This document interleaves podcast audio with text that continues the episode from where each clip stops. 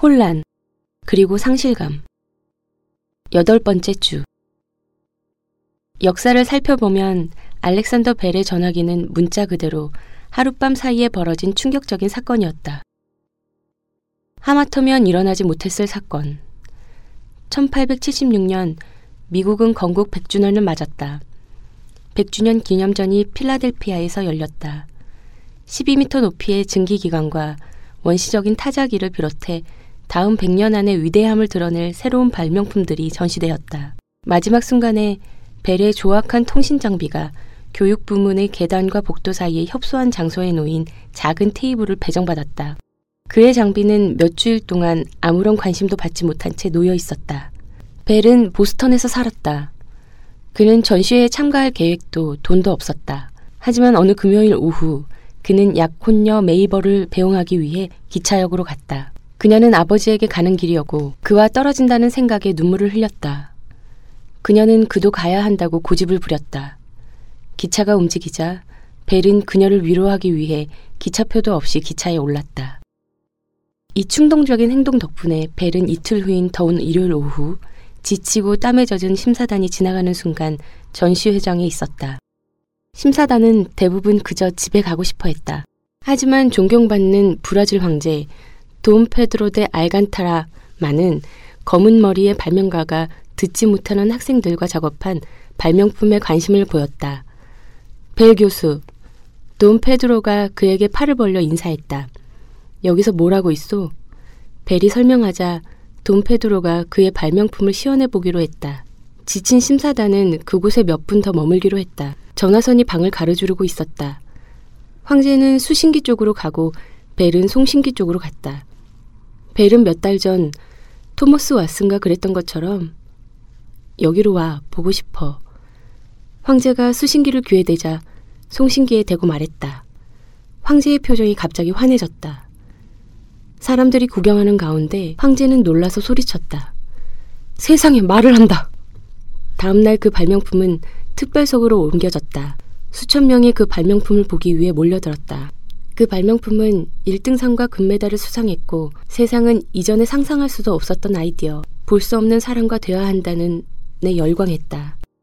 한 남자가 한 여인을 사랑하여 기차에 올라타지 않았다면 벨의 전화는 가치를 알아주는 사람을 결코 만나지 못했을지 모른다. 일단 전화를 알아봐주는 사람이 나타난 뒤로는 세상의 삶이 달라졌다.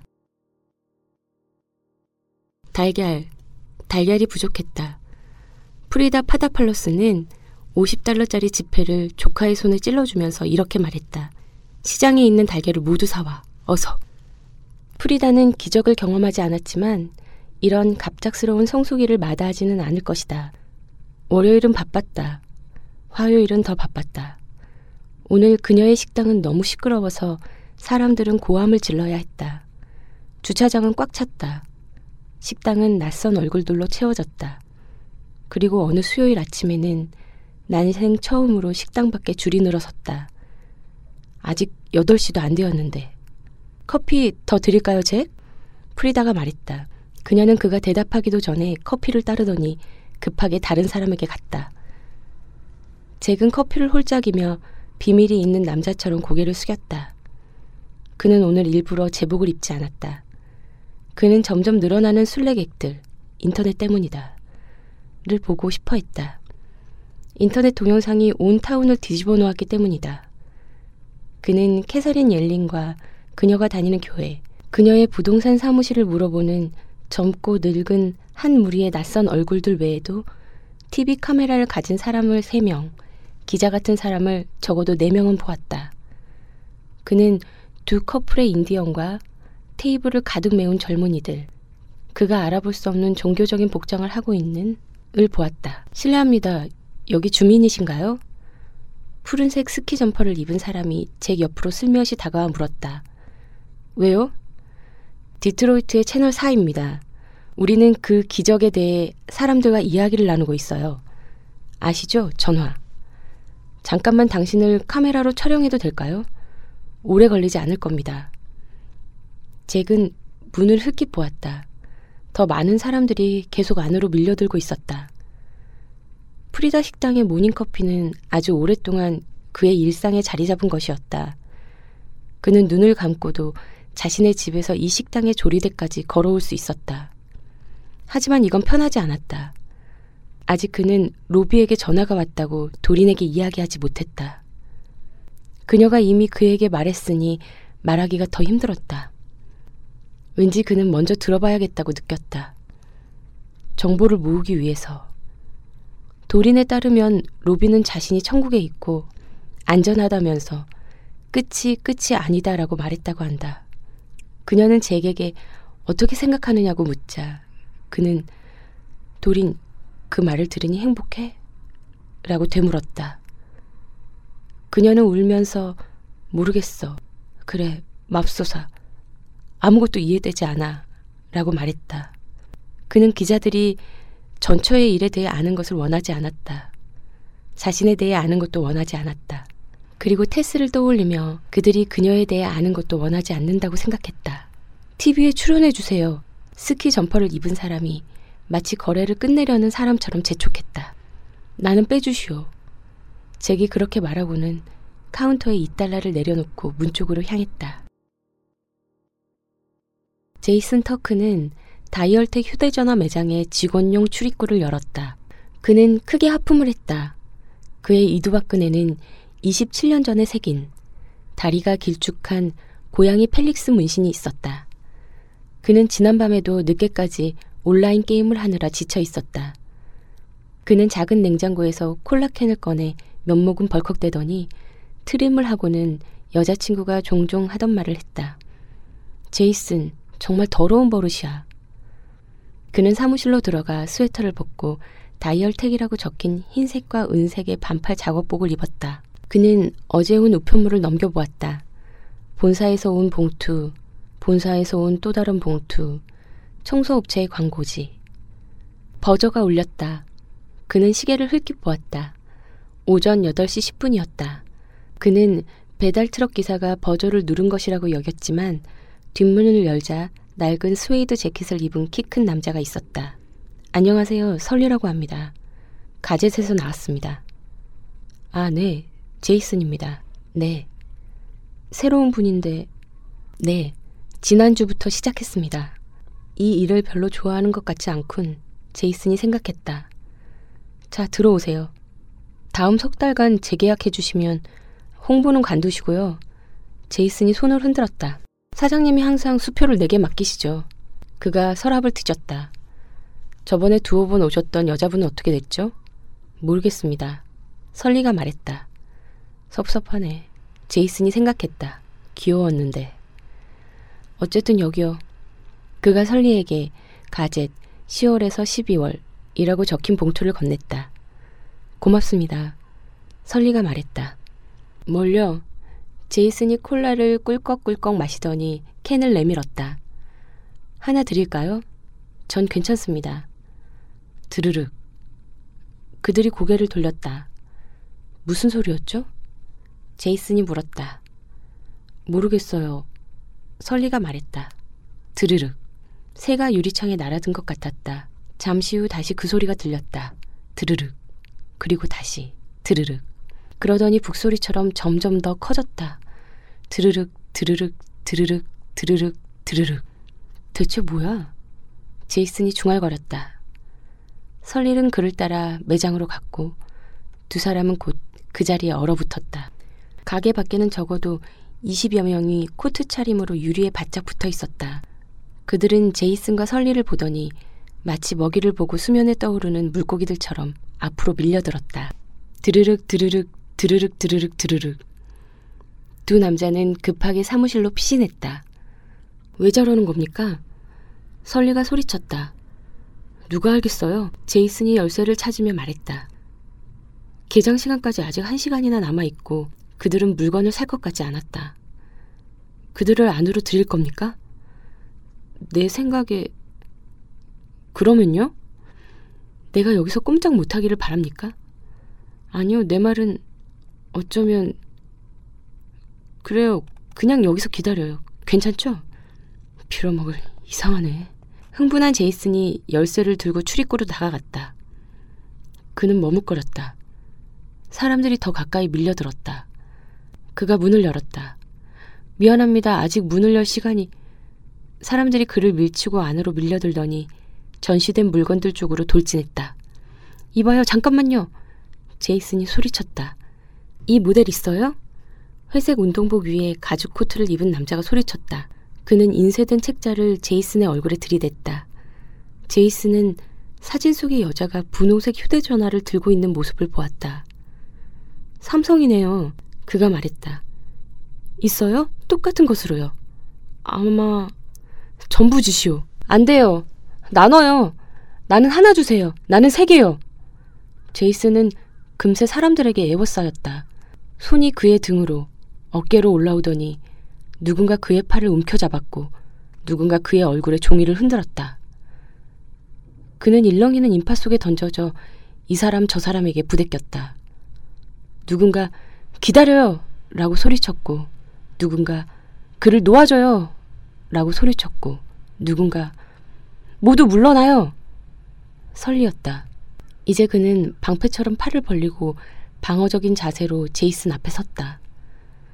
그의 고함 소리에 사람들이 조용해지더니 몇 센티미터 물러났고 제이슨은 숨을 돌렸다. 다들 무슨 일입니까? 설리가 소리를 질렀다. 그래 무슨 소란이죠? 제이슨이 숨을 몰아 쉬었다.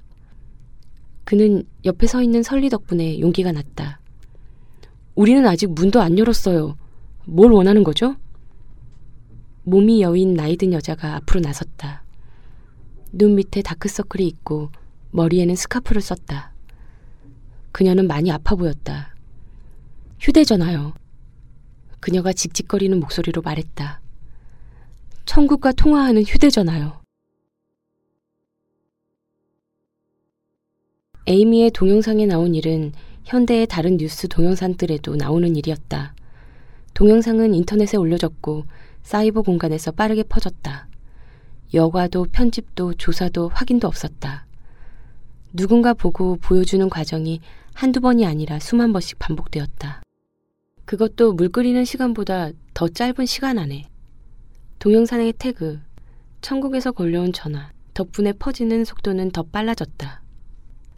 흔들리는 카메라 워크, 에이미가 발을 헛디디면서 렌즈가 오락가락했던 순간을 포함해서는 기이하게도 진실성을 부여했다.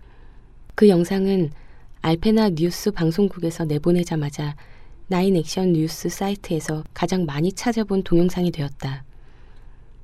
그래서 필이 축하 전화까지 했다. 이대로 가야지. 그가 말했다. 종교 단체들은 그 동영상에 태그를 붙였고 곧 캐서린의 얼굴, 기도하는 그리스 여자, 책상 위의 휴대전화는 전 세계에서 수없이 재생되었다. 벨의 발명품이 건국 100주년 기념전에서 거두었던 대성공의 현대적인 버전이었다. 다만 이제는 모든 것이 워프 속도로 움직였다. 일주일 안에 미시간의 콜드워터는 인터넷에서 가장 많이 찾는 장소가 되었다. 워런 목사는 교회 안을 엿보았다. 수요일 오후인데도 사람이 거의 가득했다. 어떤 사람은 머리를 손으로 감싸고 있고 어떤 사람은 무릎을 꿇고 있었다. 워런은 낚시 모자를 쓴 두 남자가 몸을 흔들며 기도하는 모습을 보았다. 그들이 쭉 뻗은 손에는 성경이나 찬송가 책이 아니라 휴대전화가 들려 있었다. 워런은 조용히 문을 닫고 콜드워터의 다른 네 성직자가 기다리고 있는 사무실로 돌아왔다. 미안합니다. 워런이 앉으면서 말했다. 사람들을 봤어요. 당신의 양떼죠. 캐럴 신부가 말했다. 내 양떼가 아닙니다. 그들은 한 신도의 이야기 때문에 여기 있는 겁니다. 그들은 신 때문에 여기 있는 거죠. 캐럴 신부가 말했다. 그렇죠, 그렇죠. 동의하는 소리가 합창처럼 나왔다. 신도들은 결국 우리에게 올 겁니다, 워런. 우리를 떠나는 것이 아니라요. 네, 하지만 다음 주 주민총회에서 우리는 이 점을 강조해야 합니다. 이것으로 다른 사람들을 격려해야죠. 우리 모두 신앙에 불을 붙이기 위해 사람들을 쫓아다니는 것에 지치지 않았습니까? 다른 성직자들이 고개를 끄덕였다. 맞아요. 그래요. 아멘. 이런 부흥은 선물입니다. 천국의 어떤 목소리가 말을 하든 하지 않든 워런이 끼어들었다. 어쩌면 하든 그 성직자가 대답했다. 워런이 캐럴 신부의 표정을 살펴보니 뭔가 달라 보였다. 더 차분했다. 미소를 띠고 있었다. 이 기적을 믿습니까, 신부님? 성직자들이 몸을 앞으로 뺐다. 성 빈센트 성당은 이 타운에서 가장 큰 교회였다. 캐럴의 생각이 아주 중요했다. 난 회의적입니다. 그가 말했다. 하지만 주교님께 방문해달라고 연락했습니다. 눈들이 이리저리 급하게 움직였다. 중요한 소식이었다. 정말 죄송하지만 신부님, 워런이 어떻게 말할지 고민했다. 두 신자, 그들은 오랫동안 우리 교회에 다녔습니다. 침례교회요. 신부님도 아시잖아요. 압니다. 그러면 주교님은 그들과 이야기를 나누지 않으시겠죠? 그들은 가톨릭 교도가 아니니까요. 그렇습니다. 캐럴 신부가 고개를 숙이고 무릎 위에 두 손을 포개 잡았다. 다른 뭔가가 있었다. 캐럴 신부는 이틀 전에 예전 신자였던 테스 레퍼티의 친구에게서 연락을 받았지만 그 이야기를 다른 성직자들에게 하지 않았다. 신부님, 그녀의 집에 와주시겠습니까? 너무나 중요한 일이에요. 그때까지 그는 이런 비현실적인 주장들을 어리석은 짓으로 무시했다. 사기. 사기가 아니라고 해도 받아들이기 힘들었을 것이다. 주님이 이 세상의 영원한 파라다이스를 보여주시면서 가톨릭교회 대신 갈팡질팡하는 워런 목사를 선택했다니. 테스 레퍼티 덕분에 모든 것이 바뀌었다. 최근 불이 났던 그녀의 집 부엌에서 신앙을 잃은 여윈 여자가 자신 역시 다른 세상, 죽은 엄마인 루스에게서 연락을 받았다고 고백했다. 캐럴 신부는 루스를 기억했다. 더 중요한 것은 그녀에게 처음 전화가 걸려온 것은 캐서린 옐린보다 몇 시간 빠른 오전 8시 20분 경이었다는 점이다. 이것은 정말 기쁜 소식이었다. 캐럴 신부가 열망에 가득한 세상과 나누고 싶어 하는 소식. 언젠가 죽을 지상의 인간들이 천국의 영혼들에게 연락을 받았다면 가톨릭 신자 테스가 첫 번째였다. 목요일 오후 설리는 줄스를 데리러 학교에 갔다. 그는 교문을 나오고 있는 줄스를 맞았다. 안녕 친구? 안녕. 오늘은 어땠어? 좋았어. 피터가 나랑 놀아줬어. 피터? 앞니가 없는 아이 말이지? 응. 그들은 차로 걸어갔다. 그때 설리는 아들의 재킷 주머니에서 연한 푸른색의 뭔가가 튀어나와 있는 것을 보았다. 그거 뭐야? 아들은 대답하지 않았다. 줄스, 주머니에 뭐야? 아무것도 아니야. 설리가 자동차 문을 열었다. 아무것도 아닌 게 아니겠지. 선생님이 주셨어. 집에 가는 거야? 줄수가 뒷좌석에 오르더니 주머니를 팔로 가렸다. 설리는 한숨을 쉬고 팔을 치웠다. 장난감 전화기였다. 이런 줄스. 소년이 전화를 움켜잡았지만 설리가 잡아 뺐다. 아빠 것이 아니잖아. 줄스는 근처의 부모들이 바라볼 만큼 크게 소리쳤다. 알았어, 알았어. 설리가 전화기를 넘겨주었다. 줄스는 전화기를 주머니에 찔러 넣었다. 엄마 때문에 그래? 아니야. 그래서 그걸 얻어온 거잖아. 아니야. 선생님이 뭘 하셨어? 내가 원하면 엄마와 이야기할 수 있대. 어떻게? 눈을 감고 전화기를 사용하래. 그리고 그러면 아마 다른 사람들처럼 내게도 엄마가 전화할 거래. 설리는 어안이 벙벙했다. 무슨 이유로 선생님이 그런 말을 했지? 아이가 비통해하는 것만으로도 비참한데 거짓된 희망을 아이에게 가득 채워주기 위해서 이 타운이 모두 미쳐버렸나? 휴대전화 가게의 군중, 인터넷 동영상, 캐서린 옐린이 예언자라도 되듯이 그녀의 집 잔디밭에서 기도하는 미치광이들. 이제는 장난감 전화기? 줄스, 난 네가 그걸 가지고 있는 게 싫어. 알겠지? 왜 그래? 그건 장난감이야. 그래서 네가 바라는 대로 되지 않아. 아빠가 어떻게 알아? 그냥 알아. 아니야, 몰라. 설리는 차를 출발시켰다. 그는 너무 세게 숨을 쉬는 바람에 가슴이 내려앉을 것 같았다. 설리의 부모님 집에 도착하자 줄스는 자동차 문을 열더니 뒤도 돌아보지 않고 달려나갔다. 15분 후에 설리는 콜드워터를 외부 세계와 연결하는 2차선 도로인 8번 도로를 혼자 달렸다. 그는 여전히 몹시 화가 났다. 그는 어서 학교로 돌아가 교사를 붙잡고 당신이 무슨 짓을 하는지 아시오? 라고 소리 지르고 싶었다. 내일, 내일 그는 학교를 찾아갈 것이다.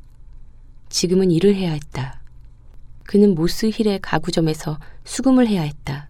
약하게 진눈깨비가 내린 뒤라 길은 젖어 있었다.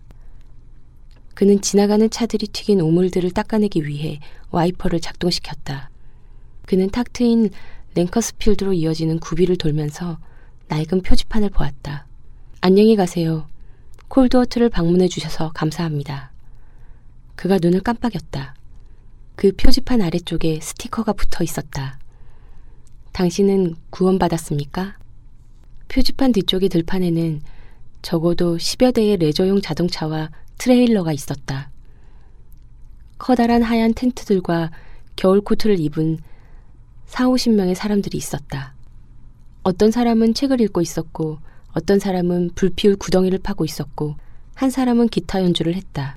인도의 겐지스 강이나 멕시코 시티의 과달루페 성모 성지 같은 곳이 아니라는 것을 제외하면 설리에게는 종교적인 순례처럼 보였다. 설리가 학교 친구들과 자전거를 타고 와서 폭죽을 터트리곤 했던 랭커스필드의 순례라니 말이 안 되었다. 이런 일을 멈춰야 해. 설리는 자동차의 속도를 늦추며 생각했다. 사이비 종교 숭배자들? 비과학적 현상 전문가들? 다음은 뭐지? 그는 차를 한쪽에 대고 차창을 내렸다. 메브리코의 기다란 은발을 포니테일로 묶은 중년 남자가 몇 걸음 다가왔다. 무슨 일이죠? 설리가 소리쳤다. 안녕하시오, 형제. 그 남자가 말했다. 전부 뭡니까? 여기는 성스러운 곳이오. 신이 여기서 그의 자녀들에게 이야기를 하시니까요. 설리는 자녀들이란 말에 화가 났다. 누가 그러던가요? 그 남자가 설리의 표정을 살펴보더니 미소를 지었다. 우리는 느낄 수 있어요. 당신도 우리와 기도하겠소, 형제? 당신도 느끼게 될 거요. 나는 여기 삽니다. 그리고 당신들이 틀렸어요. 아무도 그 누구에게도 이야기하지 않아요. 그 남자가 마치 기도하듯이 손을 모으더니 다시 미소를 지었다. Jesus. 설리가 중얼거렸다. 이제 말이 통하는군요, 형제. 그 남자가 말했다. 설리는 엑셀레이터를 밟고 끼익 소리를 내며 멀어졌다. 그는 어리석은 모두에게 소리를 지르고 싶었다. 구덩이를 파는 사람, 기타 연주자, 줄수의 선생님들, 휴대전화를 사려는 사람들 모두에게 깨어나요. 그는 말하고 싶었다. 살아있는 사람은 죽은 사람과 이야기할 수 없어요. 그럴 수 있다면 나도 이야기를 나누지 않았겠어요? 내 아내의 목소리를 들을 수 있다면 난백 번쯤 숨을 쉬지 않아도 좋아요. 하지만 그건 불가능해요. 그런 일을 해주는 신은 없어요. 콜드워터의 기적은 없어요. 그건 속임수, 사기, 기만, 거대한 거짓말이라고요. 그는 참을 만큼 참았다. 그는 줄스의 선생에게 맞설 것이다. 그는 필요하다면 교육위원회에 맞설 것이다. 그리고 다른 무엇에라도. 그는 이런 터무니없는 천국 소동에 덤벼들 것이다. 사기임을 폭로할 것이다. 그는 감옥에 갇혔을지도 모르고 망신을 당했을지도 모르고 형편없는 새로운 삶에 상처를 입었을지도 모르지만 여전히 이성이 있었다. 그는 여전히 진실과 거짓을 구분했다. 그는 아들을 위해 그리고 진짜 상실에 괴로워하는 사람들을 위해 진실과 거짓을 구분할 것이다. 그를 위해서는 아무도 이런 일을 해주지 않았지만 이 이야기의 진실을 밝혀내자.